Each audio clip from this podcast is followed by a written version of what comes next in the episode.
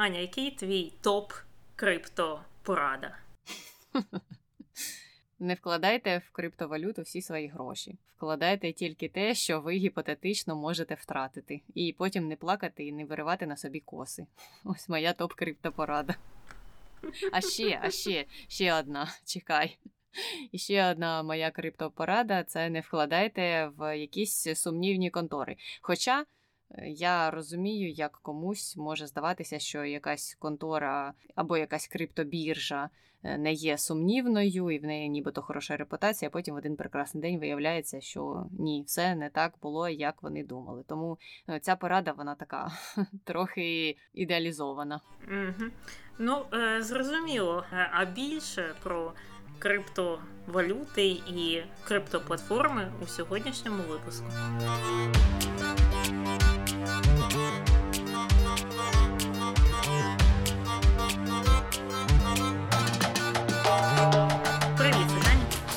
Аня в ефірі подкаст «Не без гріха». Дискусії про відомих людей, їх досягнення та сумнівні вчинки.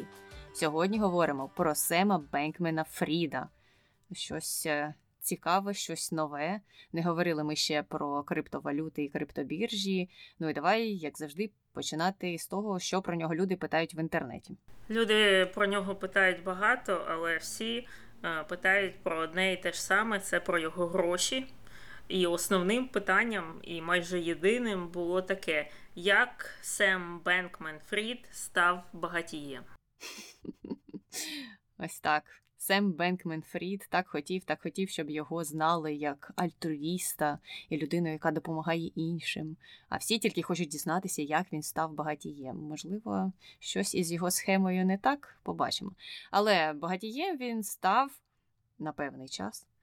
Е, за рахунок того, що він е, працював у різних фінансових конторах. Спочатку у тих конторах, які були пов'язані із цінними паперами, а потім пішов у сферу криптовалют. Так він і здобув своє багатство. Ну і ми детально, звичайно ж, про це поговоримо обов'язково. Угу. Ну і другий запит у Гуглі популярний досить це Бенкмен Фрід пожертвування. Я так розумію, що люди все ж таки питають, куди ж він жертвував ці всі свої гроші або частину їх, які він заробив у цих от фінансових конторах. Е, жертвував в різні стартапи, які, як він вважав, принесуть у перспективі якусь користь людству, в штучний інтелект е, і у різні такі дотичні до нього теми. Жертвував політикам які, як він, мабуть, вважав, принесуть користь людству. І пізніше стане зрозуміло, чому я це постійно повторюю. Е, ну і також жертвував на різні ініціативи. Він розповідав е, дуже гучні історії про те, що він занепокоєний тим, як людство буде боротися із наступною пандемією, і тому він нібито вкладався в ці питання і в підготовку до того, щоб побороти ту пандемію, яка прийде після ковіду, гіпотетично. Ось такі його питання цікавили серед багатьох інших. А, Ну і е, на цьому, в принципі, закінчилися запити в Гуглі, так що будемо переходити до самої його персоналі. Сем Бенкмен Фрід був підприємцем у сфері фінансів та, звісно, криптовалют. І також е, він заснував е, і керував е, відомою криптобіржею під назвою FTX, і також криптотрейдинговою компанією під назвою Alameda Research. І перед тим як ці його компанії зазнали краху, спойлер-спойлер, статки Фріда оцінювалися в понад 25 мільярдів доларів. А на той момент е, Фріду було всього 30 років. і Він вважався одним з найбагатіших е, людей такого віку в такій віковій категорії. Але повертаємося до його дитинства. Він народився у 92-му році в Каліфорнії. Батьки його були е, професорами у Стенфордській школі права. Їх звати Барбара Фрід та Джосеф Бенкмен і з цього вийшло його прізвище, яке дуже важко повторювати. І на той час, е, ну, коли він народився, його сім'я не була дуже багатою, але в той же час вони вважалися представниками так званих узбережних еліт. Тобто люди, все ж таки, незважаючи на відсутність так величезного багатства, вони е, відносилися до вищого класу таких інтелігентів, звісно ж, е, професорська родина і все таке. А інші члени його родини теж працювали в престижних навчальних закладах або фінансових структурах. Ну тобто, це все зрозуміло, якого він походження. І цікавими також були деталі його виховання. Його батьки виховували його згідно з філософією утилітаристів і дуже любили проводити час за сімейними дебатами, де вони вирішували проблеми людства з ціллю отримати найкращий результат для найбільшої кількості людей. В багатьох статтях розповідалося, як вони там збиралися кожен вечір разом з родиною, проводили ці дебати. Там хтось е, з сім'ї ставив певну проблему, чи то ставлення до абортів, чи це глобальне потепління, або зміна клімату, або інші там проблеми, які турбують людство або окрему країну і кожен там з членів сім'ї пропонував свої рішення, і потім вони все це обговорювали, вирішували, чиє рішення є найбільш ефективним. І відповідно до спогадів членів його родини у Сема це дуже добре вдавалося. Навіть там з якихось дуже ранніх років він е, міг знайти рішення до будь-якої світової проблеми. Е, так, е, цей клуб дебатів це такі собі диванні експерти на максималках, мені здається. Бо вони ну дійсно це все так презентували, що е, вони вирішували, вирішували всі проблеми. То чого вони з тими вирішеннями не пішли в якісь відповідні органи, і організації і не запропонували, як швидко вирішити усі ті проблеми, з якими стикається людство. Ну і до речі, ти сказала про ім'я, що його важко вимовляти. Тут дійсно мені здається буде багато різних абревіатур. Вже FTX ми назвали сам е, Сем Бенкмен Фрід. Е, себе або люди, які до нього дотичні, його називають SBF, скорочено, тому що, мабуть, їм теж ліньки вимовляти повністю усі ті його прізвища. Тому так, ми може десь будемо говорити так, е, скорочено теж можна його Фрідом називати. Ну, зрозуміло, про кого буде йти мова, якщо будуть е, такі скорочення.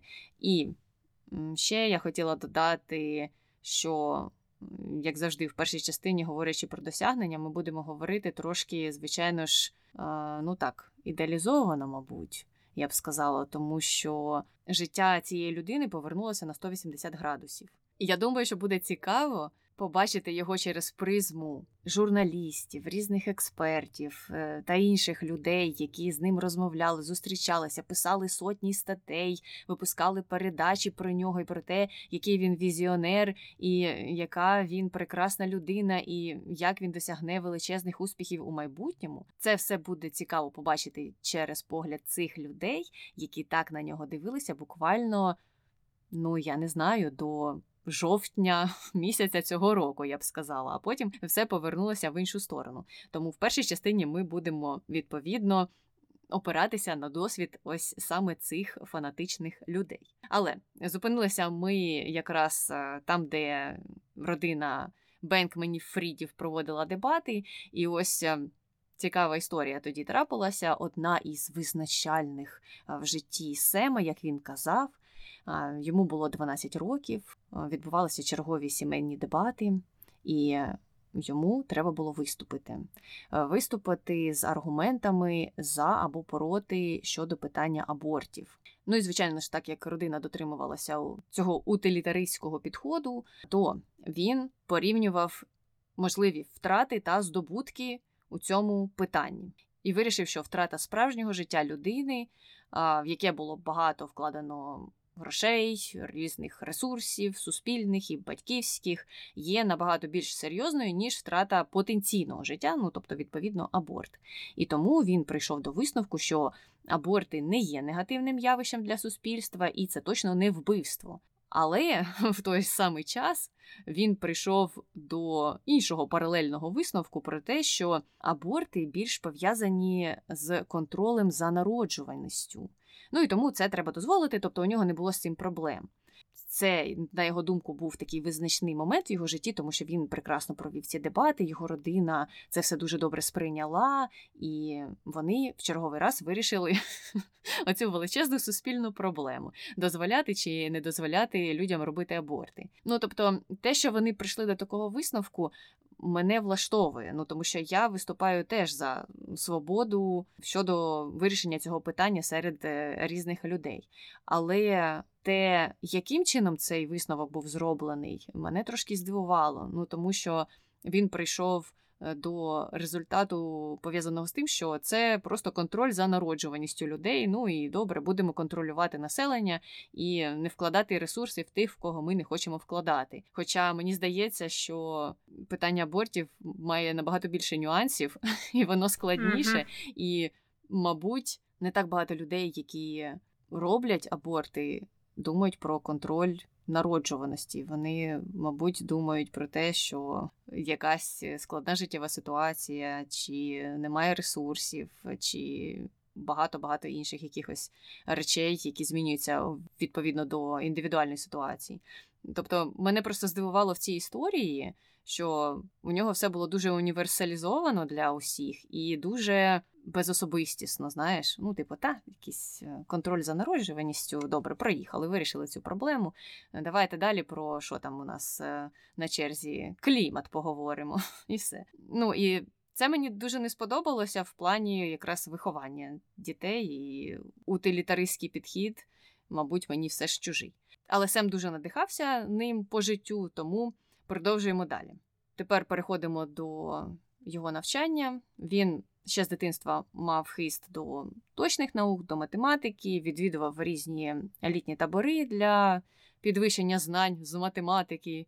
І в кінці кінців пішов до елітної школи, яка називалася Crystal Springs Uplands. І там, до речі, вчилося багато людей, які потім теж працювали і в Кремнієвій долині, в різних стартапах в Каліфорнії. Тому ну, школа така відома цим.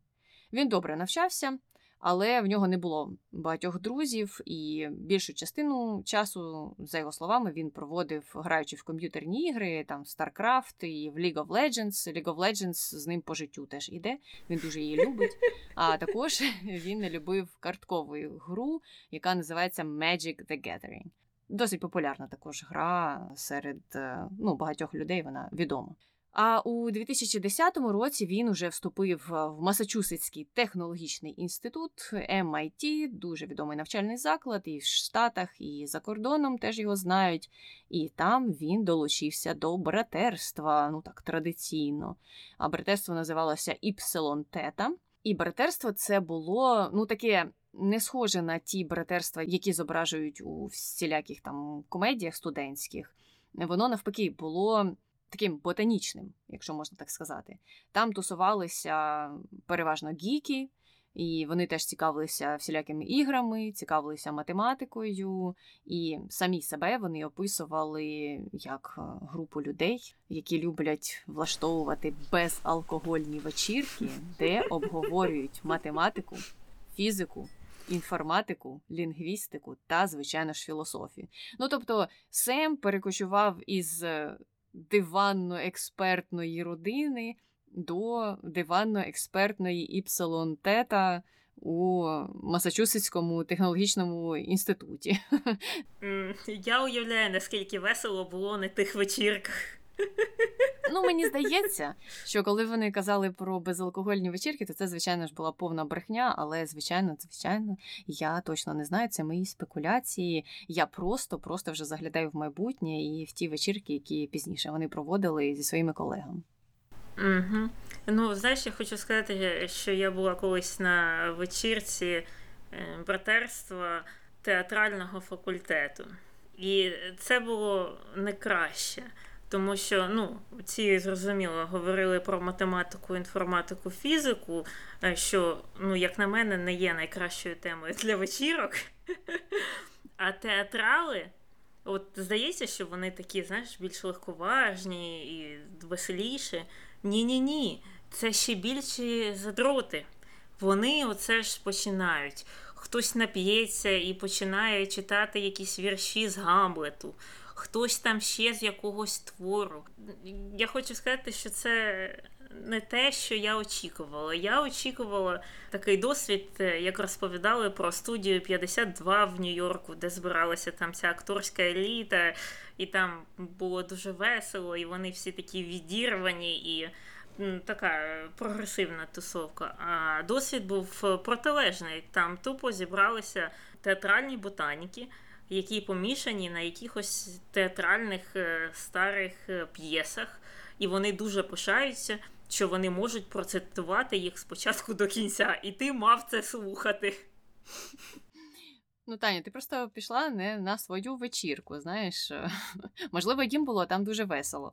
Е, знову ж таки, ми не применшуємо їх досвід, але, мабуть, так, треба було йти в якусь е, іншу спілку або в якесь інше братерство чи сестринство. Правда, я не знаю, яке, я не можу навіть порадити, куди тобі треба було б піти краще, тому що е, не знаєш, що очікувати від таких спільнот насправді. Так, але будемо рухатися біографією SBF, Якраз тоді, коли він навчався в MIT, у нього відбулося одне з найважливіших знайомств в його житті, за його ж словами, і це дійсно дуже сильно на нього повпливало. Його друзі по братерству познайомили його з Віллом Маккаскілом. А він є молодим філософом з Оксфорду, який сповідував е, таку собі філософію ефективного альтруїзму, е, яку колись започаткував інший філософ, якого звали Пітер Сінгер. І от е, цей Макаскіл стверджував, що якщо людина хоче оптимізувати своє життя так, щоб творити максимально багато добра, то це можна вирішити математично. А саме треба заробити багато грошей і потім віддавати частку тим, хто їх потребує. Е, тобто, за його філософією, чим більше людина заробляє, тим більше добра може зробити іншим. І е, ця філософія вона набула великої популярності е, не в Англії, де вона народилася, а в Сполучених Штатах, а саме на західному е, його узбережжі в Каліфорнії, і його там е, почали сповідувати багато з цих техномільйонерів та мільярдерів. Е, і е, яскравим прикладом є Маск. Е, який ну, дуже часто перекривається тим, що хоче зробити життя людей кращими, досягнути чогось кращого для нашої планети, і не тільки нашої планети, і все в, ну, в такому дусі. І в принципі, якщо там почитати різні інтерв'ю і статті про того ж Марка Закерберга, у нього також е, прослідковуються такі ж самі ідеї. І тобто, вся оця от філософія вона кристалізувалася в певний такий культ, я би сказала, куди е, долучилися багато з багатих е, людей зі Сполучених Штатів, які за допомогою, мені здається, цієї філософії знайшли виправдання, чого вони такі жадібні до грошей. Таня, а ти що, не думаєш, що за цим стоїть е, щирість, доброзичливість і бажання допомогти іншим людям? Ну, добре, добре, можна виправдати їх, нібито жадібність до грошей. Так, вони хочуть заробити більше і більше, але ж вони хочуть і віддати велику частину. Уяви собі, якби вони не заробили цих грошей. Вони ж би і не змогли віддати стільки багато грошей людям, які їх потребують. А на кому вони заробляють ці гроші? Ну, це вже ти докопуєшся, Таня. Мені здається, що треба дивитися на загальну ціль. Треба більше працювати, більше заробляти і, відповідно, віддавати. Але насправді ця теорія є дуже проблемною, саме як е, ну, Таня правильно сказала, що в тому, як її імплементують і як нею прикриваються. І я думаю, що ну, потім стане зрозуміло, як нею перекривався сам Сем Бенкмен Фрід. Е, е, ну і можливо, ми ще трошки на цьому зупинимося в контроверсіях. Але щодо Макаскела, то так він добре промив йому мізки, доніс цю ідею і навіть прописав для Сема бізнес-план, згідно з яким можна було б врятувати півмільярда життів у бідних країнах. І цікаво, що вони одне життя оцінювали в 2 тисячі доларів. Вони виходили з того, що кошти в основному йдуть на якісь ліки, і цього буде достатньо для когось, хто живе в бідній країні. І от е, усі ці життя можна було врятувати, маючи трильйон доларів всього-навсього. Фріду ця ідея сподобалася. Вона також дуже сильно перепліталася якраз з отим утилітаризмом, який він сповідував ще з дитинства, ще в родині, і він вирішив, що так, Макаскіл має рацію, треба до нього прислухатися. Макаскіл в кінці кінців став його ментором, і вони ну, дуже багато, дуже тісно спілкувалися і співпрацювали в майбутньому. Е, ну і таким чином була визначена мета життя Сема. Він хотів стати ультрабагатим благодійником щоб допомагати іншим людям. І залишалося найпростіше виконати цей план. І в багатьох статтях про нього згадується ця розмова, і ну, там дійсно такий діалог відбувався. Макаскіл йому це все презентував, а Сем йому відповідає: Окей, тепер приступимо до виконання цього плану. Ну, типу, все так дуже легко стати трильйонером.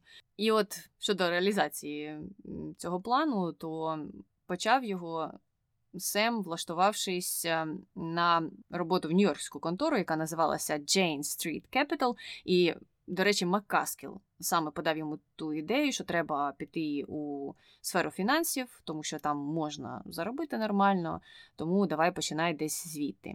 Перед тим Бенкмен Фрід був там стажером, ну тому він і вирішив продовжити свою кар'єру там.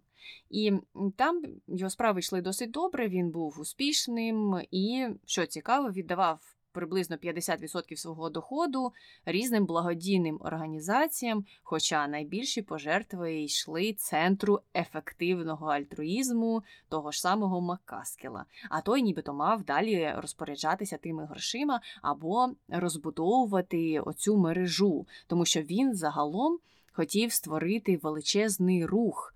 Е, таких ефективних альтруїстів по всьому світу, який би ну, працював на покращення життя людства. Але пізніше, проаналізувавши своє становище у конторі тій Джейн Стріт, е, Сем дійшов до висновку, що він там не зможе заробити багато грошей, незважаючи на те, що справи йшли дуже добре, але не досить добре і не досить швидко для нього. Тому він е, не зміг би стати так швидко представником цієї фінансової еліти, який би міг впливати на різні інші верстви населення на людей в інших країнах, допомагати їм знову ж таки. І тому він в кінці кінців вирішив звідти піти. І для його колег, для його керівництва це стало ну, такою новиною, сюрпризом. І вони згадували, що він кинув роботу не через те, що от якраз вже отримав кращу пропозицію, десь в кращій конторі або в іншій індустрії, якійсь більш успішній. Він просто був впевнений, що загалом чисто теоретично можна знайти кращий варіант, тому чому тут залишатися. І це багатьох здивувало, тому що у таких сферах, ну і загалом рідко коли хтось просто йде в нікуди. Тобто, що не менш тут, у Штатах, якщо ти підеш в нікуди, то дуже швидко, не прийшовши нікуди пізніше, ти потім, можливо, опинишся десь е, у коробці під парканом тому що ти можеш дуже швидко так само втратити усі свої статки і не зможеш оплачувати ну, те життя, до якого ти звик або звикла. Але Сем не побоявся і пішов е, з тієї фірми. А пішов він, тому що в голові він вже склав список сфер, у яких він міг би потенційно стати впливовим і допомагати людям. І список цей складався з наступних сфер. Це цитата його списку.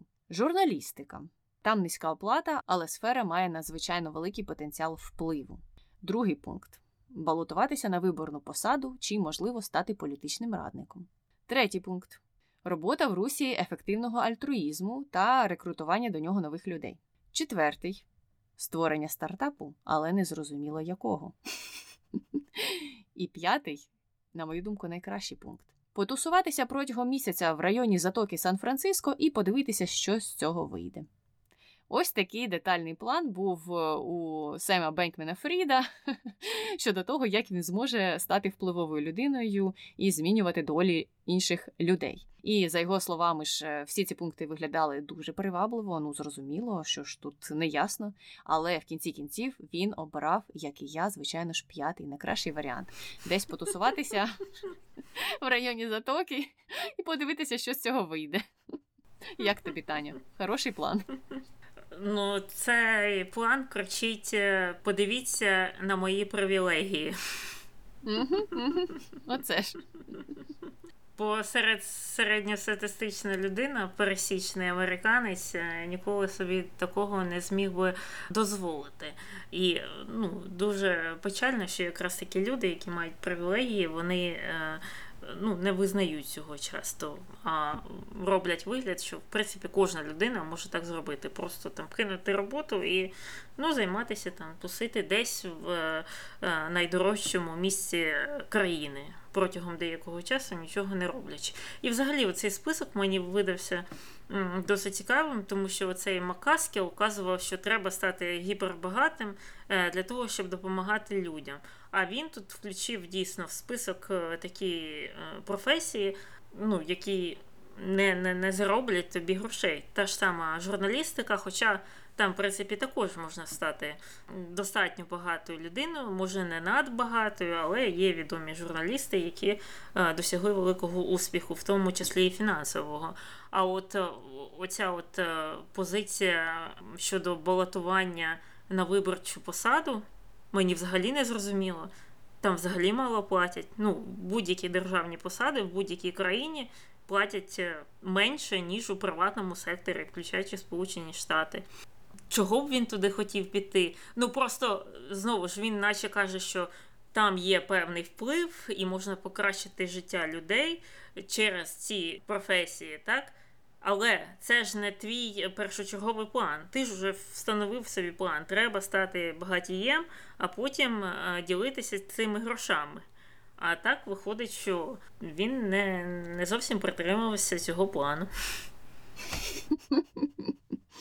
Бачиш, хотіли все хороше про нього говорити, а ніяк не виходить. Тому що у нас е, вже є упередження, зважаючи на те, до чого це все прийшло.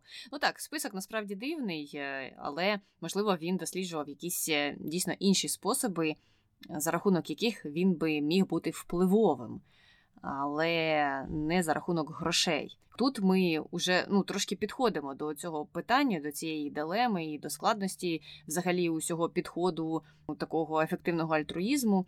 Е, щодо того, ну чи альтруїзм це, чи навпаки, це якесь прагнення влади просто і впливу, тому що поки що багато які речі натякають саме на друге що люди хочуть стати впливовими, вони хочуть увійти в певне коло теж інших впливових людей, мати зв'язок з ними. Ну і можливо, можливо, потім якось там щось десь комусь допомагати. Але ну насправді це далеко не основна їхня ціль. Хоча побачимо, що буде далі із е, Семом Бенкменом Фрідом. Він повернувся дійсно у Сан-Франциско, і там той самий Макаскіл всюди сущий, запропонував йому роботу директора із розвитку бізнесу у своєму центрі ефективного альтруїзму. Ну і паралельно з тим. Е, Сем почав налагоджувати також зв'язки з різними людьми, які були дотичні і до цієї організації, і до різних інших стартапів в Кремнієвій долині. Зрозуміло, що він просто шукав когось, хто може його кудись протягнути вперед. Ну і він так само, як і багато хто на той час почав цікавитися криптовалютою, досліджувати це питання, і майже одразу йому в очі кинулося дещо дивне. Він помітив, що в деяких азійських країнах, а саме там в Японії, в Кореї, на той час біткоін торгувався за вищою ціною ніж у США. Ну і зрозуміло, очі засвітилися, зірочки е, з очей посипалися. Ну що це нібито потенційно створює такі величезні можливості для спекуляції, і можна у США купити біткоін в Азії десь продати і заробити на цьому гроші. Ну але зрозуміло, що не все було так просто, тому що давно б уже всі цим займалися. А насправді цим займався майже ніхто або там ну декілька осіб, тому що справа була в тому, що реалізувати купівлю за нижчою ціною, і продаж за вищою було дуже складно е, через те, що гроші треба було притягувати через багато фінансових установ а там були свої комісії, а різниця між купівлею та продажем складала приблизно десь 10%. Ну тобто не те, щоб там в Азії біткоін торгувався на 50% більше ніж у США. І в кінці кінців, протягнувши гроші через багато фінансових установ, ти все одно заплатиш якусь комісію на цьому втратиш. Потім банки на той час взагалі не товаришували з криптовалютою, не хотіли зв'язуватися з людьми, які були в цій сфері. І тому це теж було важко зробити і реалізувати цю схему. І через це такими речима майже ніхто не займався. Але виявилося, що у Бенкмена Фріда було багато знайомих. Через спільноту цього ефективного альтруїзму у різних країнах. І один із таких знайомих жив у Японії. І він погодився відкрити рахунок в якомусь малому, маловідомому банку, який був готовий за певну плату обробляти транзакції, які хотів здійснювати Бенкмен Фрід. Тобто вони знайшли якийсь банк у селі, відкрили там рахунок і почали робити оці транзакції, почали спекулювати на різних курсах криптовалюти. І таким чином вони змогли заробити певні свої перші прибутки. І Фрід паралельно почав шукати ще інвесторів, тому що, ну як я вже сказала, різниця між курсами була невелика, тому щоб заробити більше грошей, треба було знайти когось, хто був би готовий е, вкласти в цей проєкт е, свою якусь величеньку суму і таким чином збільшити загальні прибутки. Ну і він знову за традицією звернувся до цієї спільноти ефективних альтруїстів. Там зустрів е, чоловіка на ім'я Ян Талін. А цей Ян Талін був серед тих, хто працював над скайпом. Ну і в нього були гроші ще з тих часів, і в кінці кінців він погодився вкласти у стартап Бенкмена Фріда значну частину від потрібних йому 50 мільйонів доларів. Ще він поколядував серед інших людей, зібрав цю суму, і таким чином він почав е, займатися арбітражем і створив е, стартап, який називався Alameda Research. І ця Alameda Research якраз займалася спочатку тим, що спекулювала на коливаннях курсів валют. Угу. І протягом деякого часу вони заробляли там не маленькі гроші і почали активно наймати туди людей, але більшість з цих кадрів вони були або з спільноти цієї ефективного альтруїзму, або колишні там якісь однокурсники, однокласники Фріда, або колишні його співробітники з тієї от контори фінансової, на яку він працював е, до цього. Тобто такий певний е, непотизм був, але ми до цього моменту ще повернемося е, в контроверсіях. І вони взагалі там казали, що орендували дуже маленьке приміщення, і разом там працювали і жили, і всі там були цілодобово, і спали вони в шафах. Е, ну, коротше, е, така типова історія типового стартапу е, з якоїсь Кремнєвої долини. Ми це не раз чули від інших стартаперів. І, звісно ж, 50% від цього немаленького прибутку цієї контори йшли в благодійні організації, затверджені центром ефективного альтруїзму. Але Продовжувалося це не так довго, як їм хотілося, тому що було немало проблем. По-перше, е, законодавство у сфері е, цієї торгівлі криптовалютом постійно змінювалося, а також е, потроху з'являлися інші конкуренти-арбітражники, які займалися тими ж самими спекуляціями. Тому е, Сем вирішив, що е, непогано було б ці гроші, які вони заробили на Аламіді, використати для заснування нової криптобіржі. А навіщо була ще одна криптобіржа? Тому що, за його словами, вибір тоді був невеликим, і все зводилося або до Coinbase, або до Binance.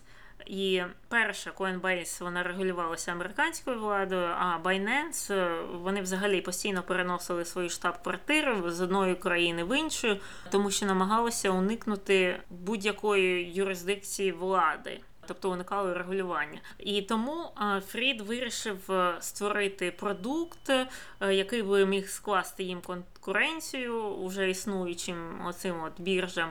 І от у нього виникла ідея компанії FTX е, з штаб-квартирою в Гонконзі, тому що якраз там були непогані умови щодо регулювання торгівлею цими криптовалютами. І чим також мав би відрізнятися FTX від Coinbase або Binance, це те, що вони б е, FTX дозволили б е, своїм клієнтам торгувати не тільки самими цими коїнами різноманітними, а ще й торгівлю е, ф'ючерсами та опшенсами. Що є більш такими просунутими інвестиційними інструментами. Він вважав, що саме його біржа буде такою повноцінною, і там можна буде робити все без обмежень. І навіть купити банан. Ну, бо він так казав. Він же хотів створити е, таку мережу, де люди могли б робити все: торгувати ф'ючерсами і купувати банани. Нібито це так важко зробити без допомоги FTX. Але добре, таке було бачення у Сема Бенкмена Фріда, і він казав, що на початку у нього був лише 20% шанс на успіх. Десь я вже це чула. Не від Ілона Маска випадково. Mm-hmm. Мені здається, це така мантра, яку говорять усі ці стартапери в певний момент. Е, так, дійсно, що нібито шанси були малі, але на його думку, Треба було йти на цей надзвичайний ризик, щоб потім максимізувати очікувану вартість його прибутків і, відповідно, користь, яку він би міг принести людству. Тобто, сидячи у першій своїй конторі, тій Джейн Стріт, він би не максимізував ризик і, відповідно, не максимізував би свої прибутки. Тобто, за його філософією, треба було постійно йти на ризики, щоб потім колись там в майбутньому в перспективі допомогти людям.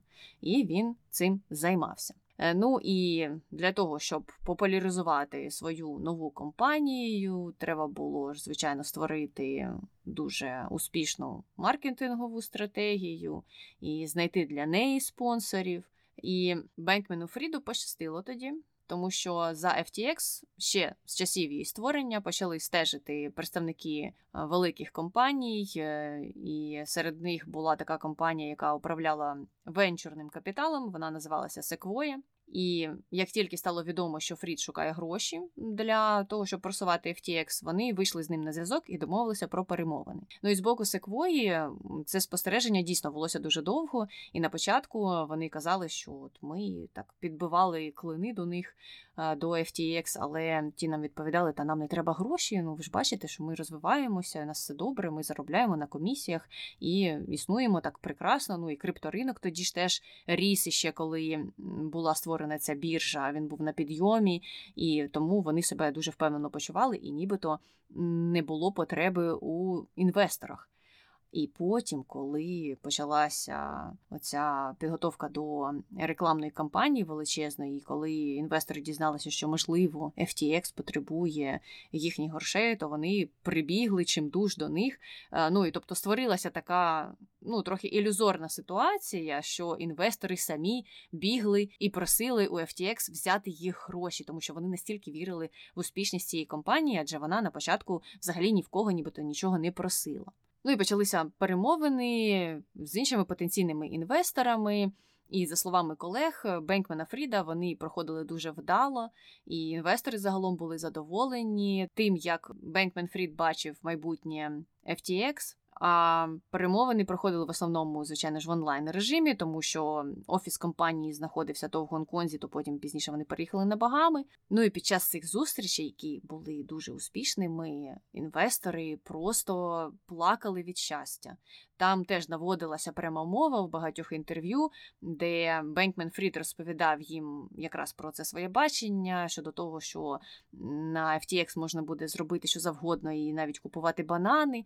І інвестори у відповідь казали так. Майстре, ми віримо в тебе. Ну, щось таке там звучало неймовірне, просто схоже на якусь церкву. А пізніше, вже, після того, як зустрічі завершувалися, то колеги казали, що вони бачили, ну, ті колеги, які були в офісі разом із Бенкменом Фрідом, що під час цих зустрічей він грав відеоігри.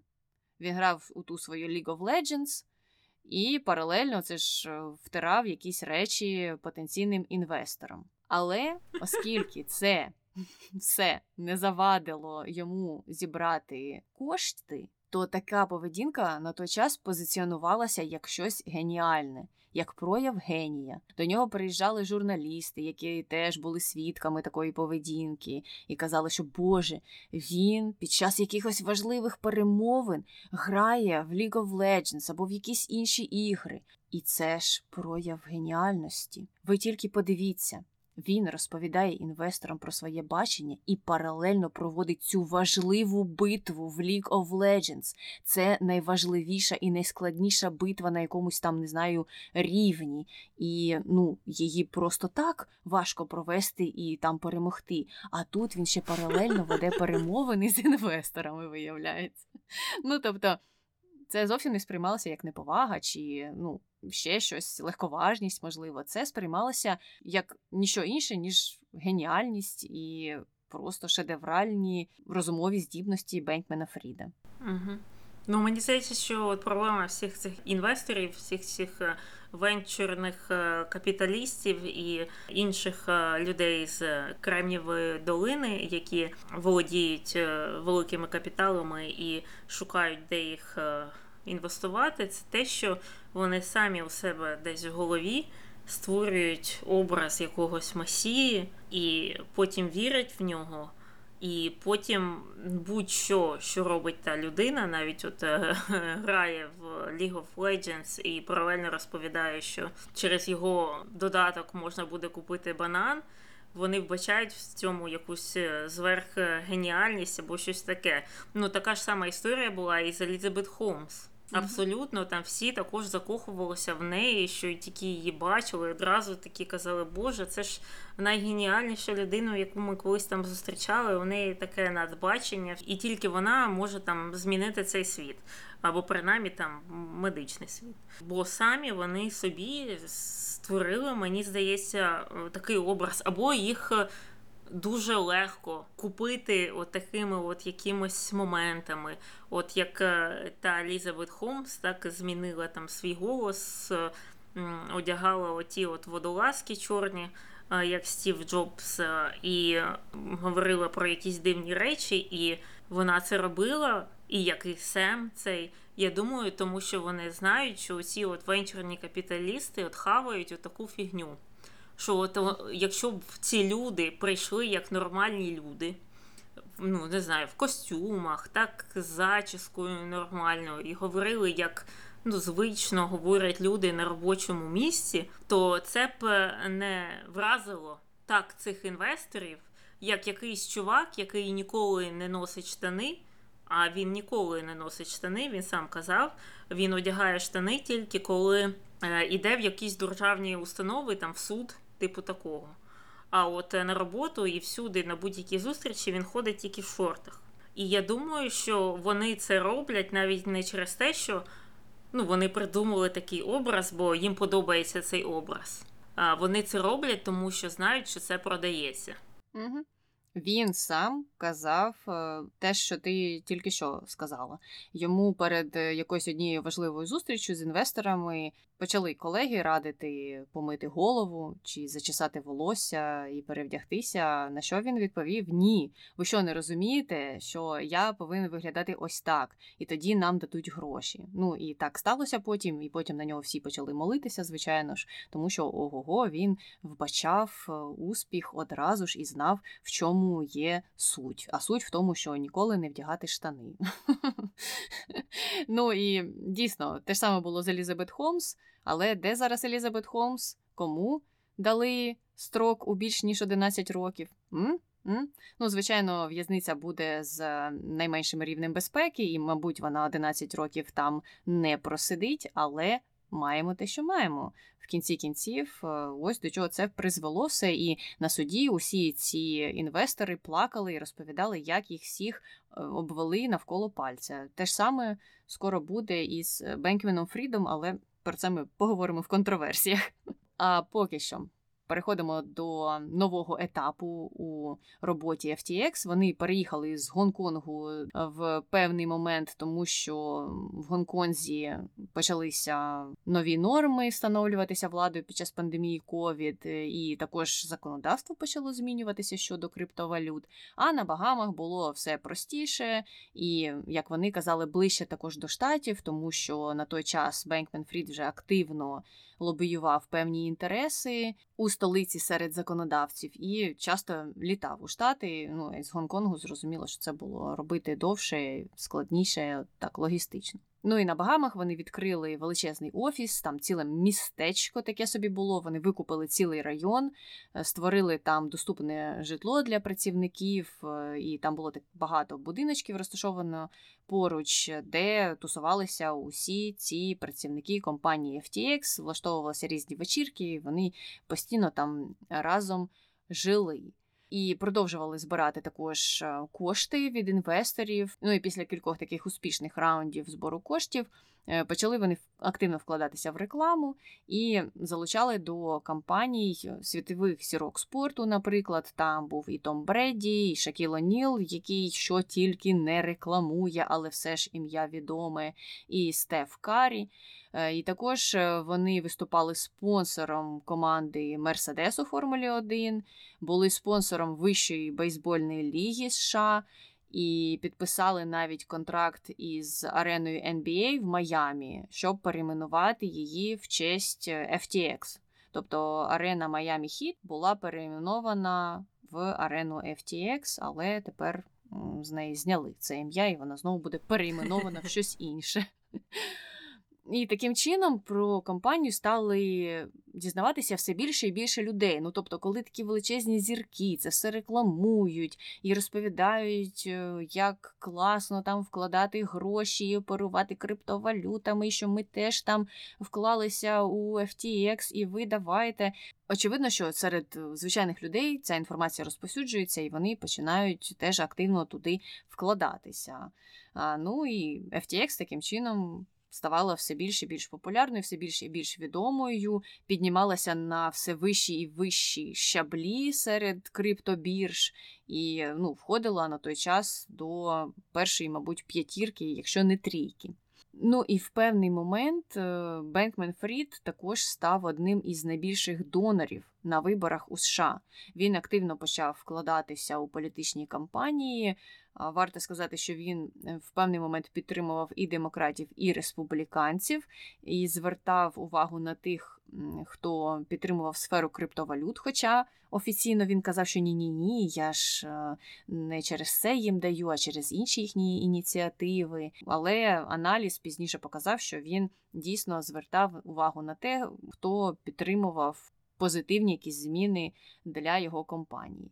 Але в останніх політичних е, перегонах у 2020-2022 році він все ж більше грошей давав демократам і навіть став другим найбільшим донором Байдена у 2020 році.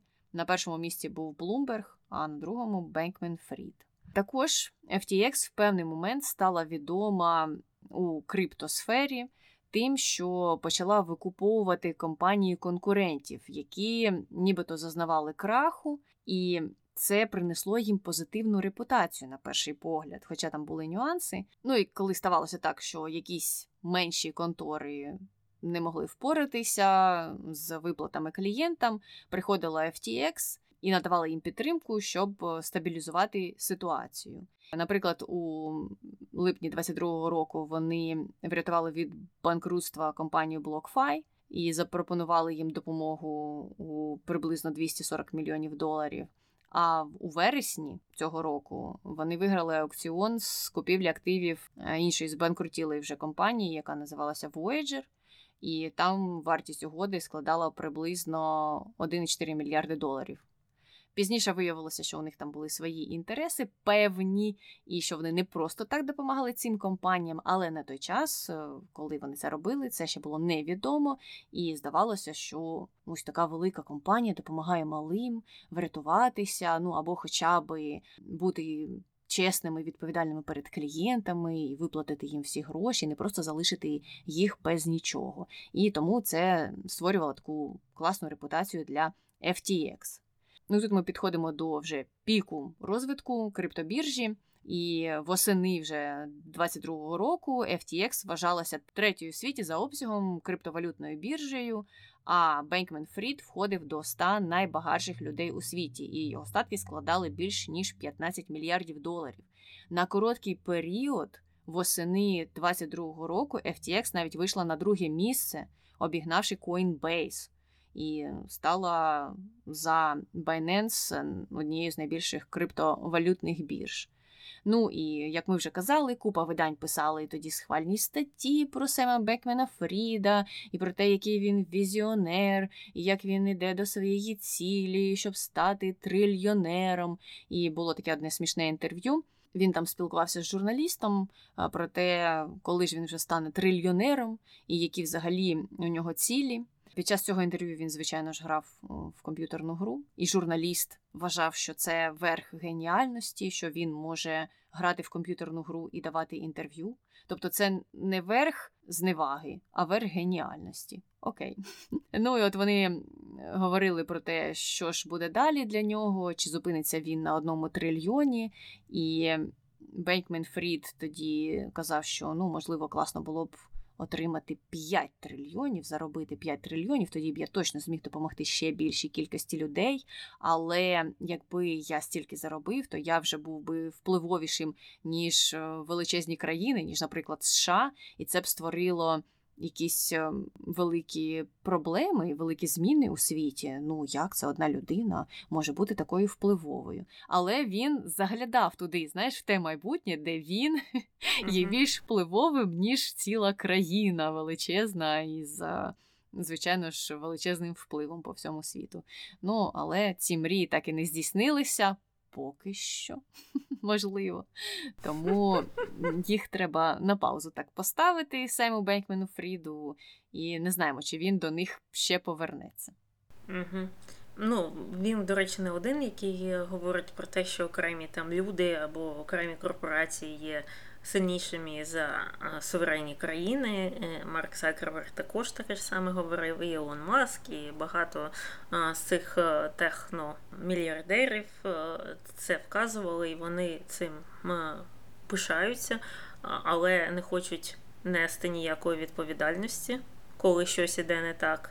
І про це можна послухати в наших подкастах і про Ілона Маска, і про Марка Закерберга, і про Шеріл Сенберг, е, колишній наш подкаст. Там, в принципі, багато є таких моментів. І я от просто думаю, ну, вдалося йому заробити трильйон або п'ять. І він став цим от надпотужним. Що далі? Ну, як би він е, змінив світ? Що би він змінив? Я от просто не бачу алгоритму. Ну, реально, я не бачу алгоритму, тому що у нас є Червоний Хрест збирає також мільйони. Мільйони збирає, у нього також є місія. І все, і історія, і що завгодно у них є. Представництво по всіх країнах. Чи вдалося їм змінити світ е, на краще, чи хоча б їм вдалося добре впоратися хоча б з одною якоюсь е, трагедією світовою, чи то ураган якийсь, чи то якась повінь, чи то війна Вони мають гроші, дуже багато грошей. Чи можуть вони щось з ними таке дієве зробити? Це інше питання. У нас є ще одна прекрасна організація ООН, на яку скидуються всі країни світу, майже всі. Чи є вона дієвою? Ну, це під питанням. В якихось моментах так, а в більшості ні. Тобто я не зовсім розумію, як він думав, або всі ці люди, так, у ці ультрагіпермільярдери, як вони думають щось змінити. Ну, от Білл Гейтс. Ну, колись був е, найбагатішою людиною у світі. І він також займається благочинністю багато-багато років, і його благочинність здебільшого направлена для подолання різних хвороб у країнах, що розвиваються, які здебільшого в Африці. Там він і малярією займається, і іншими питаннями, снідом. Багато грошей туди віддав. Ну, судячи, якщо подивитися зі звітів, там його фундації і всього. Малярія, снід нікуди звідти не зникли. Ті країни Африки, як е, були дуже бідними, так і залишилися. Вони, мені здається, просто, по-перше, брешуть про те, що їхня головна ціль це якось е, на краще змінити світ, це перше. А по-друге, вони перебільшують свої здібності в цьому плані, як на мене. Ну, Білл Гейтс, хоча б мені здається, чесний в тому сенсі, що він не обіцяє, що все зміниться за рік. Е, він ну, в багатьох інтерв'ю, і фільмах, і книгах е, різних каже про те, що це довгий процес, і виникає багато проблем. Е, ну і теж, теж залучає різних інших своїх колег до того, щоб вони ділилися своїми коштами, адже, як я вже сказала, процес складний. З Семом Бекменом Фрідом історія трохи інша, мені здається, бо там більше бажання впливу. Тобто він не стосовки Біла Гейтса і Уоррена Баффета, він стосовки Закерберга, але, можливо, навіть скоріш маска. Там більше диму і антуражу, і менше дій. Так, він вкладався в якісь проєкти, і так він давав гроші багатьом політикам. Але і серед політиків, і серед проєктів були незрозумілі особи або стартапи, які не були успішними. Наприклад, він давав гроші ну, деяким сенаторам, які просували дивні закони, не зовсім напрямлені на допомогу людству. І це були там деякі республіканські сенатори серед інших. А в списку стартапів, яким він донатив, були ті, які провалилися. Ну, це можна, звичайно ж, пояснити тим, що ну, не все ж заряджене на успіх, але з іншого боку, ви ж йдете у своєму гуртку альтруїстів до того, щоб оптимізувати гроші, які ви вкладаєте в різні альтруїстичні проекти, то чому ви їх вкладаєте в провальні ініціативи? Ось що мені не зрозуміло. І оцей величезний внесок в політику, мені здається, якраз говорить про те, що йому більше була цікава влада, і більше було цікаво те, щоб втертися в довіру до цих еліт політичних, увійти туди і таким чином отримати ну, теж свою частку величезного впливу. А всі ці ідеї про альтруїзм це ну, все був фасад. І про це він сам казав, до речі, пізніше. Я думаю, що ми про це ще згадаємо в історії про його неуспішну компанію FTX. Угу. Ну, якраз до цього ми можемо переходити і почнемо е, спочатку з е, того, як створювалися ці компанії, як там проводилася кадрова політика. Значить, коли е, SBF тільки засновував свою першу компанію Alameda, він, як ми вже вказували, наняв туди працювати здебільшого своїх друзів з універу або колишніх співробітників. І головою цієї Аламіди згодом була призначена така дівчина на ім'я Керолін Елісон, яка була тоді дівчиною самого СБФ. І е, цікаво те, що вона ще молодша за нього е, на пару років, тобто їй зараз там 27 або 28 років, але вона виглядає на 14, і вона не мала ніякого досвіду керування будь-чим, фактично. Так, у неї був досвід трейдингу. Вона разом з ним працювала у тій першій конторі, там де вони працювали з цінними паперами. Але е, в плані керівництва цілої компанії досвіду ніякого не було. Тобто це був такий суцільний непотизм. Потім головою HR уже в компанії FTX стала дівчина. Його друга, друга SBF, яку туди призначили для того, щоб вона могла вільно звільняти кожного, хто не був згоден з самим SBF. Тобто було досить ну, зручно. А е, сам Сем цей він ну, любив, щоб е, його оточували лояльні люди, ті, які з ним завжди погоджувалися. А він, ну, Сем, як виявилося е, пізніше, він дуже любив ризик. І робити там ризикові ставки, ризикові купівлі. І деякі люди в його оточенні зазначали, що Сем, можливо, це не найкраща ідея, і тих людей потім звільняли. Потім цікавим моментом було те, що в цих компаніях FTX і Alameda взагалі не було наглядової ради, що ненормально. Ну, в будь-якій такій компанії зазвичай є наглядова рада, яка слідкує за тим, як працює керівництво і вся ця інфраструктура і система. У них її не було, і фактично вся влада, всі рішення, все все все приймало фактично троє людей, включаючи самого цього СБФ. Потім всі ці от е, співробітника, вся ця його е, тусовка лояльна, вони е, разом не тільки працювали, вони разом також жили і практикували так зване вільне кохання. І от та от дівчина, його, вона то була його дівчиною, то не була, Керолін Елісон, вела свій блог на тумблері. Хто зараз користується цим тумблером?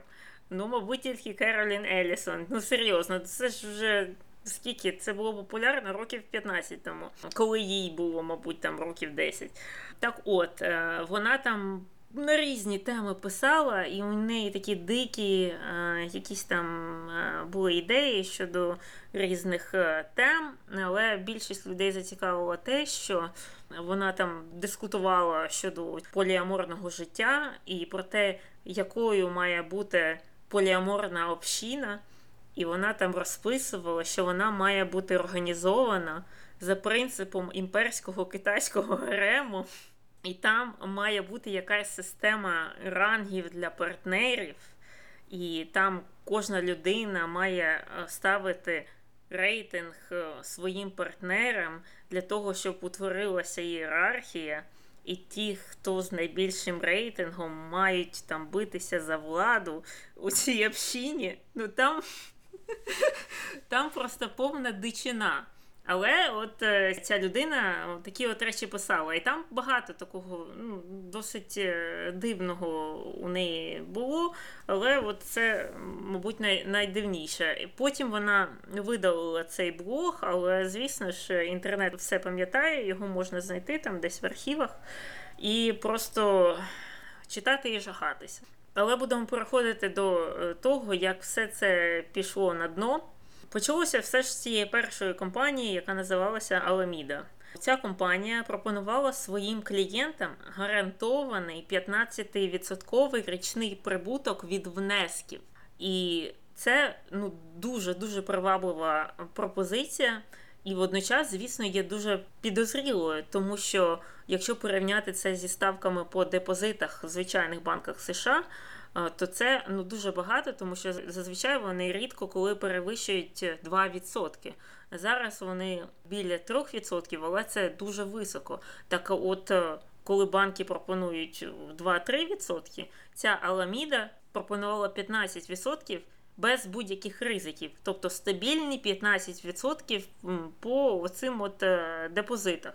І потім Виявилося, що секретом цього от успіху, як вони спромоглися давати такий, е, гарантувати такий прибуток своїм клієнтам, е, було те, що е, депозити людей з FTX, це друга його компанія, перекидувалося в його першу компанію Аламіду, де використовувалося для ризикових фінансових операцій. Ну, тобто, ми повертаємося до звичайної цієї понзі схеми. До речі, у нас є подкаст про Понзі, і там досить детально розписано, як працюють понзі схеми, але в принципі це звичайні фінансові піраміди, і якщо хтось знає і пам'ятає, що таке МММ, то і є понзі схема. І в цілому, оця от перша компанія Alameda отримала 10 мільярдів доларів з цих клієнтських депозитів FTX. І от це перекидування грошей є взагалі забороненою практикою в цілому, і тим паче було навіть супереч самого статуту компанії FTX. Але вони це робили секретно. Потім це все вилилося.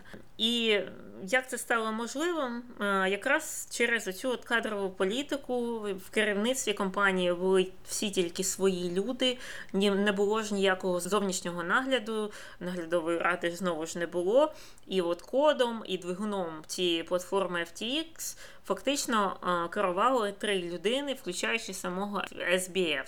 Тобто вони собі е, узурпували всю владу і потім вирішували ну, все, як вони захочуть. І спочатку вся ця схема працювала. Е, компанія, її власники заробляли багато грошей і збільшували кількість інвесторів і клієнтів. І FTX почала потім впливати на політику. Але у другій половині 2022 року, коли от США збільшив ставку по кредитах через інфляцію, багато цих от менших е, криптобірж почали банкрутіти, і тоді ж оце ж SBF вирішив, що класно буде їх викупати. Це про те, що ми говорили раніше. Але викупали вони ці компанії не за свої там якісь прибутки, не за свої активи. Вони викуповували ці компанії знову ж за ті ж самі гроші з депозитів клієнтів FTX, які були в свою чергу перекинуті вже Аламеді. Тобто вони робили дуже багато невигідних купівель собі просто у мінус, тому що вони працювали не з своїми реальними грошима. Вони працювали з позиченими грошима або вкраденими грошима у своїх клієнтів. SBF, в свою чергу, брехав. Е, що ці гроші пересуваються всередині FTX, а не в Alameda. Це коли там люди почали щось помічати, і він казав: Ні-ні, ні, ми тут е, з одного гаманця перекидуємо в інший, всередині FTX, нічого там в Alameda не виходить. І цікаво те, що всі ці гроші, які FTX передала Е, вони були не в доларах, вони були в FTT. А FTT це токени компанії FTX. Тобто вони створили свій власний коін, який вони самі випускали, і який не був нічим підкріплений. У нього була абсолютно штучно якась виставлена ціна. А сам коін використовувався як застава при залученні кредитів. І ну, виходить так, що це все одно, щоб ми створили якийсь Аня Таня Коін і брали зі своїх слухачів гроші під заставу цих коїнів, які ми самі вигадали, і ціну їм вигадали, і казали, що ну, якщо ми вам не віддамо кредити, які ви нам дали, або гроші, які ви нам дали, ви отримаєте наші коїни. Які ну, нічого не значать, нікому не потрібні і не мають ніякої ціни, і нічим не підкріплені. Це фактично як е, працював цей FTX. Ну і в кінці кінців це все вилилося в пресу якраз от восени 2022 року нещодавно. Ну так, з цими їхніми коїнами взагалі е, дійсно була цікава штука. Вони встановили якусь свою ціну на них, яка не була ніяк зв'язана з реальністю. І ще коли стався вилив у пресу восени 2022 року, то він же був пов'язаний е, із Аламідою і з тим, що виявляється, в Аламіди гроші були в більшості своїй зав'язані на цих коїнах FTT. Тобто Аламіда розповідала усім що в неї є гроші, що ну, вона має певну вартість, певну цінність. Але коли стався вилив у пресу, виявилося, що ну, це все вигадане. Це все одно, що дійсно ми створили Аня і Таня Коін, і я би казала, та я варта зараз 35 мільярдів. А потім би виявилося, що це 35 мільярдів у Аня і Таня Коін, які насправді ти ніде не можеш ні на що обміняти. Ну, якщо ти особливо не першій черзі на цей обмін. Можливо, як у фінансовій піраміді, всім відомо. Перші інвестори щось там змогли десь вивести, коли почалася в кінці кінців паніка. Ми до цього дійдемо. Але пізніше ця вартість звелася ну ледь не до нуля. І тому уже останні інвестори ніяк, е, звичайно ж. Не змогли повернути свої гроші. Ну і що ж до Аламіди загалом, то вони, крім того, що так вкладалися в ці сумнівні якісь компанії, е, також е, нібито тут до всієї цієї історії загалом треба поставити слово нібито, тому що зараз іще е, вона розвивається, іще з'ясовуються усі деталі, і ще суд не відбувся. Тому ми і додаємо це е, слово, нібито нібито так все і відбувалося. Ну, На даний момент е, інформація ось така. Е, так от, Аламіда дуже ризиковано поводила себе, коли стався крах на криптовалютному ринку. І до цих поганих інвестицій додалися якраз неправильні ставки щодо росту або неросту певних криптовалют і вони втратили на цьому гроші. І вийшло так, що FTX їх довелося рятувати іще з е, цієї прірви, в яку вони себе загнали, тому що вони зробили неправильні ставки, неправильні прогнози. Потім до них прийшли кредитори, сказали, а давайте нам гроші. І гроші були взяті відповідно у користувачів FTX, щоб віддати їх тим, хто вимагав їх від Аламіди. І проблема була в тому, що на публіці Сем Бенкмен Фрід казав, що ці компанії ніяк не дотичні одна до одної. Так, він створив і ту, і іншу, але вони займалися зовсім різними речима, вони ніяк не перетиналися. Ну, Там були зовсім нібито різні люди, які працювали у цих компаніях, які ними керували. І історія ось була такою. А потім виявилося, що ні, гроші дуже плавно перетікали з однієї в іншу, і одна іншу витягувала з прірви за рахунок своїх клієнтів. Ну і от коли це все вилилося в пресу восени 2022 року, то спочатку FTX почали казати, що ну це нічого такого серйозного, якісь спекуляції, це не новина на крипторинку, такі історії вже траплялися. Не зважайте на це. Але якщо раніше, можливо, люди могли на це не зважати, або історії були не досить гучними, на цей раз. Е, звернув увагу на цю історію дуже великий інфлюенсер у сфері криптовалют. Його звати Чемпен Джао або CZ, і він є очільником криптоплатформи Binance. А Binance, як ми знаємо, є конкурентом FTX. І цікаво, що сам CZ був спочатку інвестором в FTX. Коли FTX тільки починалася, він вбачав в ній щось позитивне, буде ще на ринку одна платформа, і він е, вкинув туди якісь гроші. Але потім їхні шляхи розійшлися в більшості за рахунок того, що CZ виступає за дерегуляцію цих платформ. Ми вже згадували про те, що Binance не має штаб-квартири постійної, вони ну фактично ніде не зареєстровані, тому що вони хочуть уникнути регулювання зі сторони будь-якої країни в світі. Ну а Bankman Fried навпаки. Лобіював інтереси FTX у Штатах. Він е, їздив у DC, зустрічався там із е, законодавцями і нібито хотів, е, щоб е, регулювання відбувалося у сфері криптовалют, і був таким теж провидцем у цій сфері. Навішував на вуха цим законодавцям якісь свої ідеї щодо того, як регулювати криптосферу.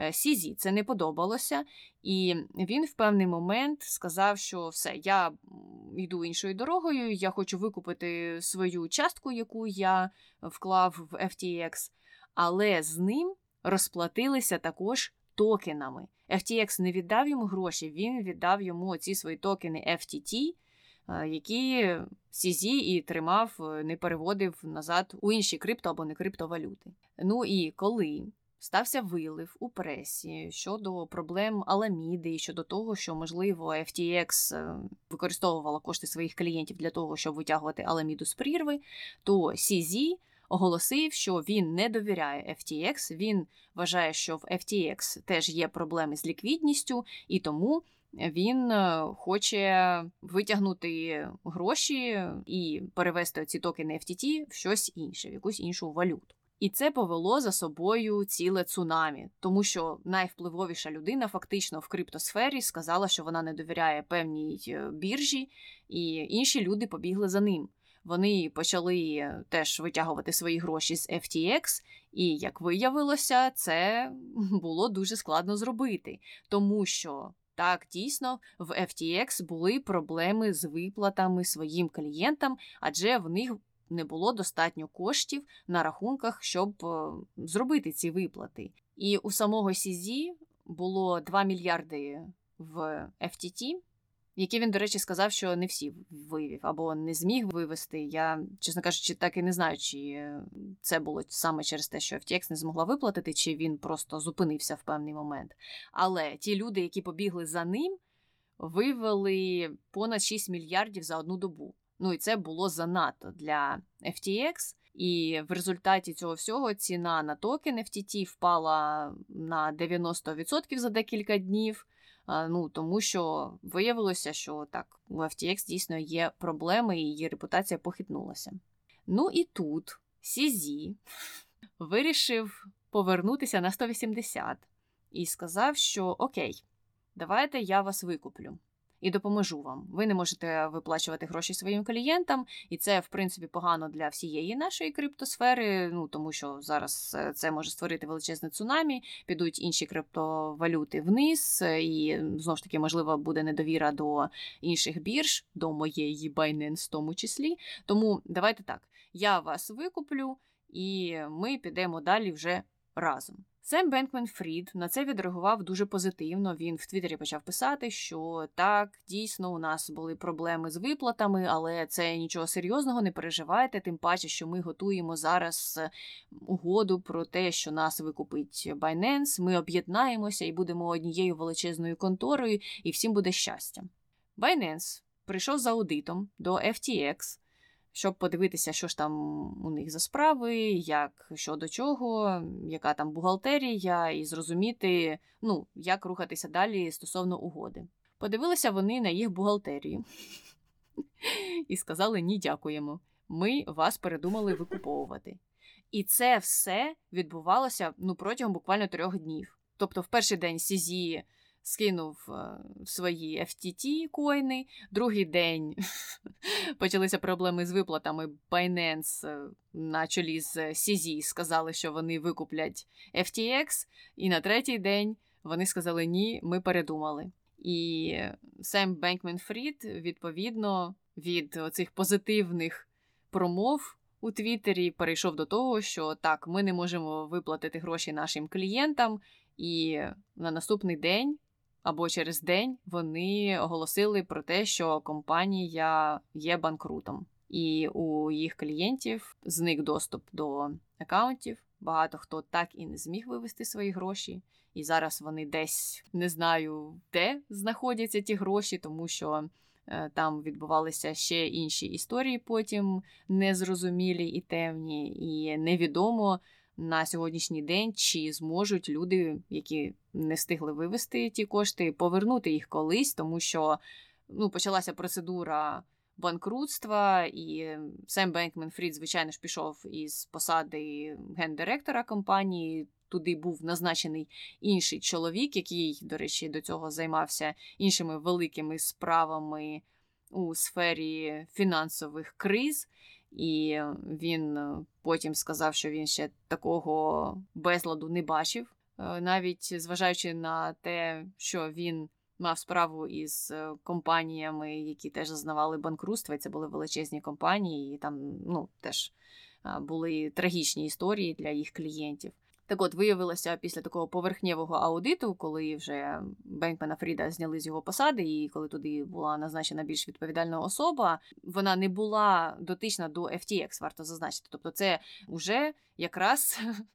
Прийшов час наглядової ради, так скажімо, коли компанія збанкрутіла.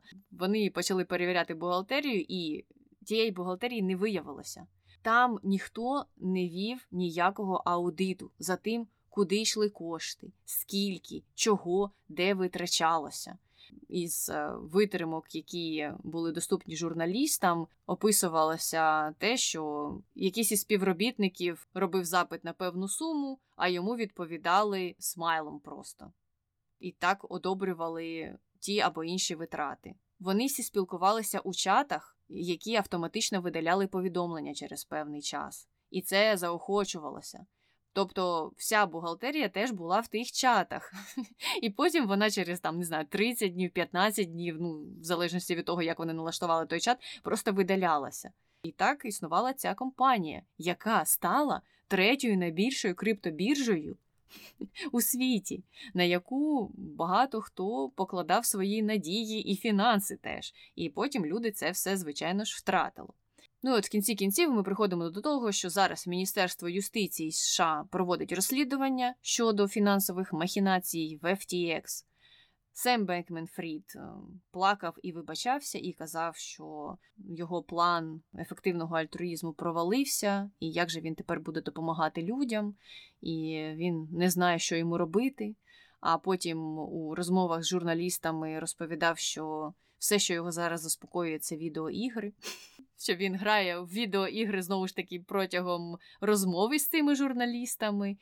Ну а в інших цікавих дуже розмовах, які потім теж були опубліковані, це було опубліковано в виданні Vox. Він е, казав, що цей весь ефективний альтруїзм це дійсно був такий фасад. Це те, що треба робити, щоб тебе прийняли, і щоб е, людям створити оцей дійсно образ месії або образ якогось візіонера. Е, їм треба втирати усі ці дивні псевдотеорії в голови. Те ж саме він казав про регулювання криптосфери у тій же розмові, що насправді він в усе це не дуже то і вірить, і що ці регулювання до одного місця і нікуди вони не призведуть. Тобто, оці лобіювання, якими він займався у столиці, це дійсно ну ніщо інше, як бажання втертися знову ж таки в кола еліти. Він насправді ніколи не планував нічого реформувати. Він насправді не був візіонером у цій сфері. Все, що він хотів зробити, це заробити гроші, стати представником еліт, які впливають на якісь питання, і фактично все. А оці всі альтруїзми і так далі, ну, це все був е, якийсь міф, створений для підтримки його образу. Ну і в кінці кінців за рік Вартість його компанії впала з 32 мільярдів до нуля, і пізніше виявилося ще й, що деяка частина коштів компанії кудись зникла. Там казали про те, що у зв'язку з тим, що у клієнтів були перебої з доступом, і у зв'язку з тим, що ну, відбувався оцей вивід коштів величезний, туди вдерлись хакери, і вони почали красти гроші із рахунків клієнтів. І дійсно люди на багатьох форумах розповідали про те, що коли вони з 25-ї спроби нарешті змогли зайти на свій рахунок, то там був нуль хоча вони нічого не виводили, але про це є спекуляції, чи то хакери, чи то насправді не хакери. Ну і незрозуміло тепер, скільки грошей залишилось у FTX, скільки грошей залишилося у самого Бенкмена Фріда, і хто ці всі гроші буде в кінці кінців віддавати клієнтам, які їх втратили. І таким чином дійсно постраждало дуже багато компаній, дуже багато людей. Серед них і прості люди, які мали акаунти на FTX і просто там спекулювали на криптовалютах, е, так і величезні інвестори, такі як е, та ж сама Sequoia, про яку ми згадували. І там навіть були такі інвестори, як Пенсійний фонд вчителів Онтаріо. Вони інвестували майже 100 мільйонів доларів в FTX. І це реальний пенсійний фонд. Тобто це збереження вчителів в Онтаріо, які тепер кудись, мабуть, зникли. Я не думаю, що вони теж встигли вивести всі ті кошти. Ну і Білий Дім в кінці кінців відреагував на це банкрутство, сказав, що треба підвищувати регулювання торгівлі криптовалютою, звичайно, що очікувано. Це ну, така реакція, яку всі чекали. І зараз сам Бенкмен Фрід теж перебуває під слідством уже. І, мабуть, його будуть екстрадитувати. Хоча це теж поки що не точно. Слідство в процесі. Ми не знаємо, що буде далі. Історія розвивається, історія дуже цікава. По-любому буде книжка, серіал, фільм. Багато інтерв'ю вже вийшло на цю тему. Е, ну і не знаю, що далі буде із криптосферою. Таню, коли біткоін буде по 300 тисяч? І чи буде взагалі, скажи мені. Я не думаю, що він буде колись 300 тисяч, але я в принципі песиміст. Мені здається більше щодо криптовалют. Але я думаю, що щось таке мало статися для того, щоб це от е, регулювання воно все ж таки було створено державою або державами.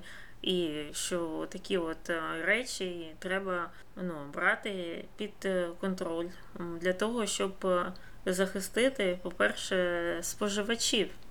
Ну, Тому що споживачів ну, в такому випадку, коли стаються такі речі, і це прекрасний приклад, коли вони втрачають свої внески і свої інвестиції, то вони всі біжать е, до держави і плачуться, як так ви нас не захистили, ми ж втратили всі гроші, а ну давайте розслідувати. Зараз буде купа судових справ, і кримінальних, і цивільних, і, і всі ці речі. І серед цих людей буде купа людей. Які виступали за децентралізацію, за те, що все там е, повинно бути відокремлено від держави, і ніякого там нагляду не має бути, і ну, повністю якийсь там вільний ринок, і все що завгодно.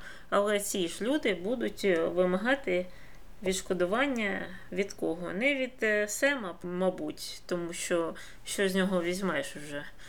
І не від інших там представників Кремнєвої долини. Вони будуть трусити державу, щоб вона їм допомогла. І так як за всі ці речі зазвичай трусять державу, це означає, що держава має вводити регулювання для того, щоб потім не відповідати за такі речі, і для того, щоб їх потім не трусили за це. Ну і це все нас веде до того, що біткоін 300 тисяч коштувати не буде, якщо буде регулювання державою. Так, дійсно. Є, звичайно ж, рація в тому, що ти говориш стовідсотково. Я погоджуюся з цим, що так, всі одразу ж побігли побігли е, до Міністерства юстиції, а побігли також до інших криптобірж, наприклад, в Coinbase побігли переводити свої гроші. Цікаво, а чому в Coinbase, чому не в інші якісь криптобіржі, які не так регулюються? Чому найбільший притік грошей після того, як сталася історія з FTX, стався саме в ту біржу, яка регулюється найсильніше американською владою. М? Співпадіння? Не думаю. Саме так.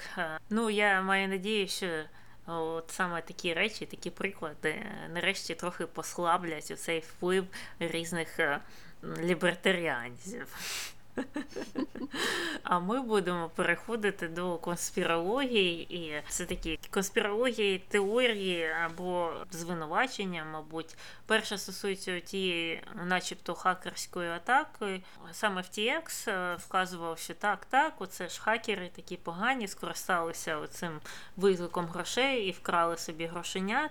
А інші вказують на те, що, скоріш за все, це була інсайдерська робота, тобто хтось всередині, або, мабуть, навіть сам Сем вивів е, ці гроші під виглядом хакерської атаки, тому що ну. Так само за такою ж схемою гроші перекидувалися тоді з FTX до Аламіди е, через от так звані задні двері, які були у цій компанії. Тобто е, їх можна було так виводити, вводити без будь-яких слідів і е, робити вигляд, що це хакерська атака. Тому що знову ж пам'ятаємо, що і код, і вся платформа, і вся інфраструктура цього FTX була в руках там трьох людей на чолі з Семом. Тобто це було легко зробити що завгодно і сказати, що це хтось вкрав, або воно зникло, або ще щось. Просто змінити якийсь код, або так прописати код, щоб можна було це сказати, і все.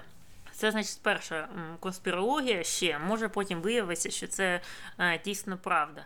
Е, іншим таким цікавим моментом е, також конспірологічним на даному етапі, було те, що голова. Комісії з цінних паперів і бірж США, а це саме та а, організація, яка займається наглядом над цими от інституціями, фінансовими банками і іншими подібними установами. Так, от голова цієї контори є добре знайомим з батьком Керолін Елісон.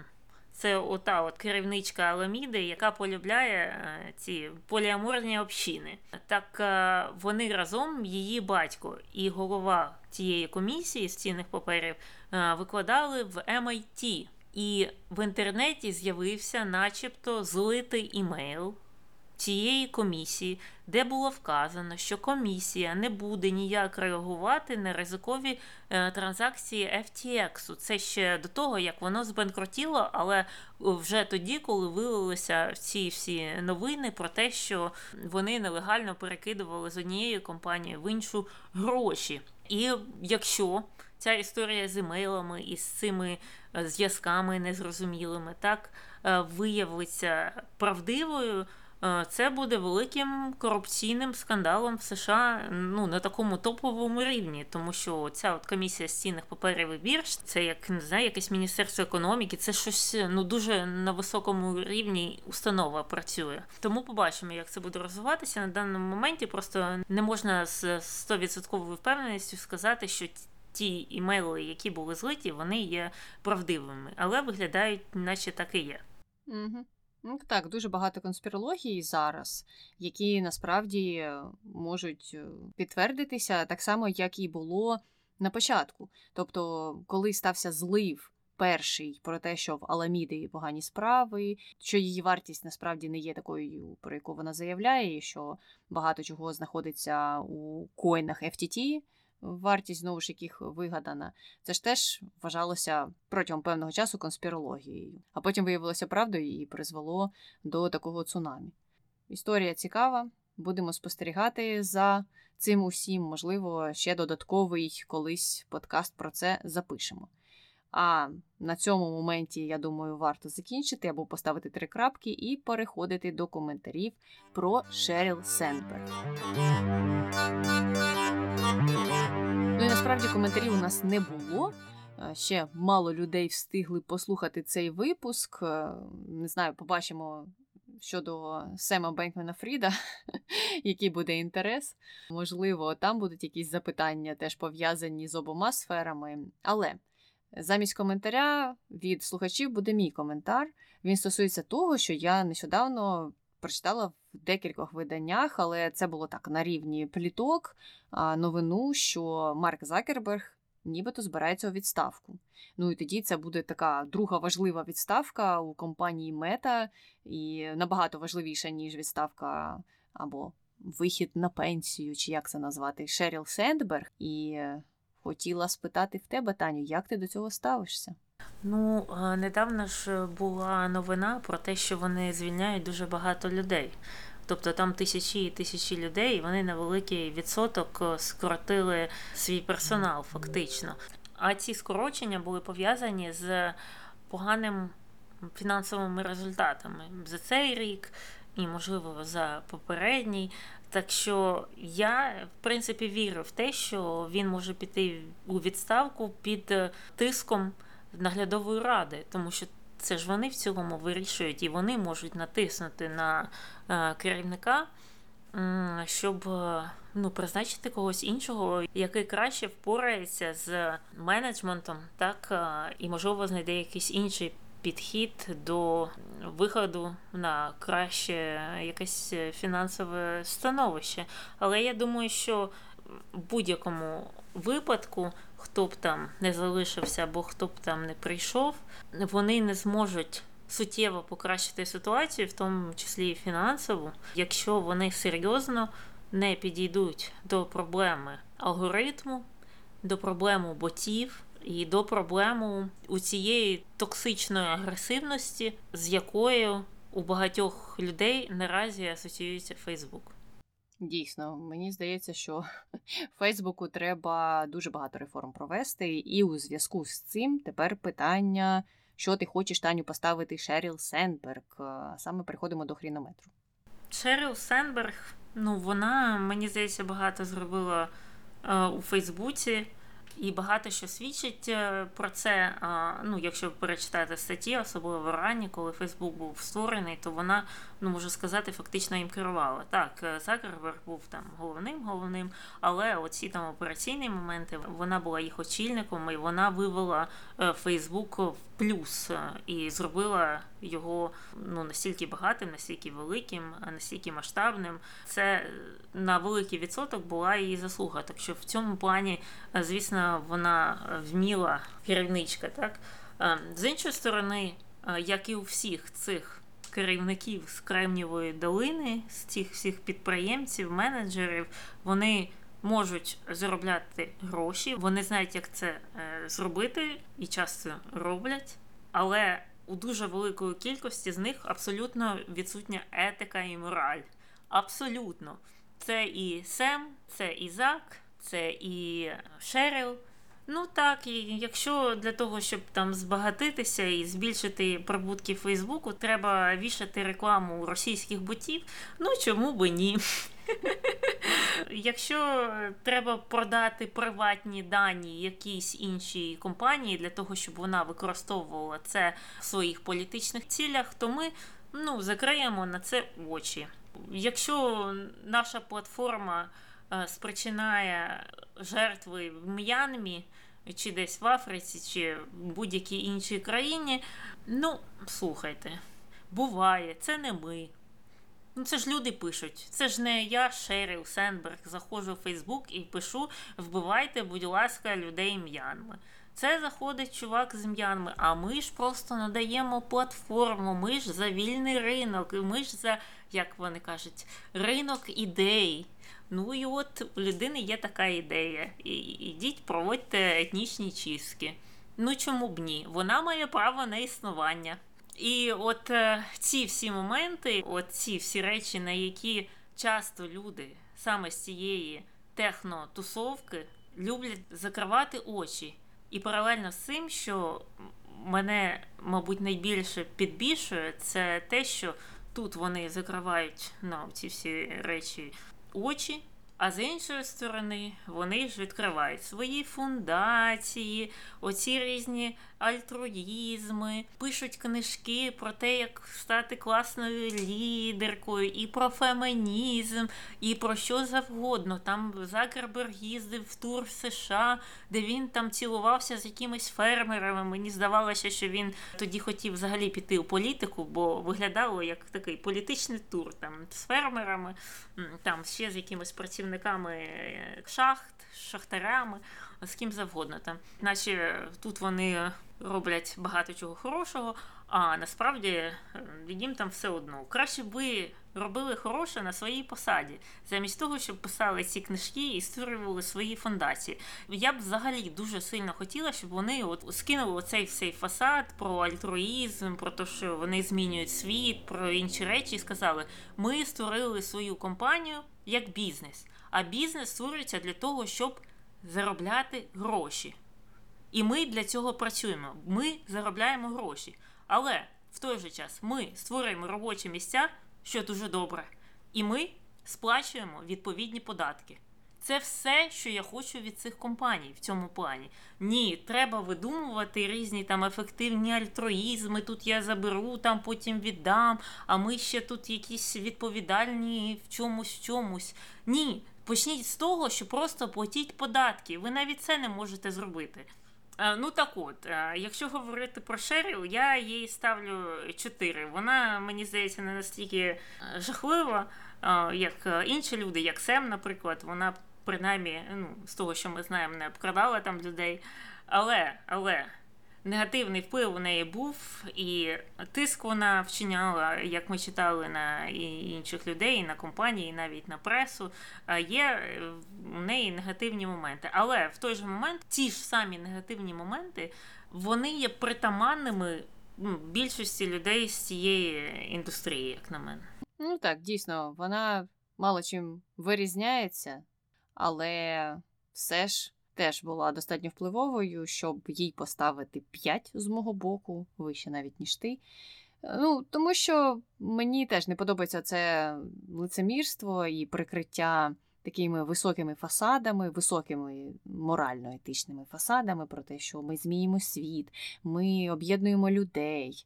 Але в той же час е, є причиною того, що в деяких країнах дійсно стаються жахливі події, і геноцид, е, і загалом маніпуляції думками суспільства.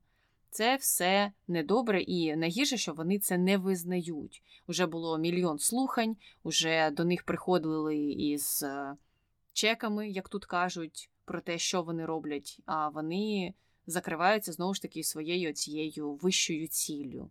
Це, знаєш, якась неповага до людей, людей вважають за дурнів, і це мені найбільше не подобається. Ну і податки так, теж, звичайно. Якби ці всі компанії платили податки такі самі, як платять звичайні люди, то мені здається, на них би і не котили таку велику бочку. А так, звичайні люди платять, виходить більше податків, ніж якийсь Марк Закерберг чи Джеф Безос або їхні компанії. І це, відповідно, всіх бісить.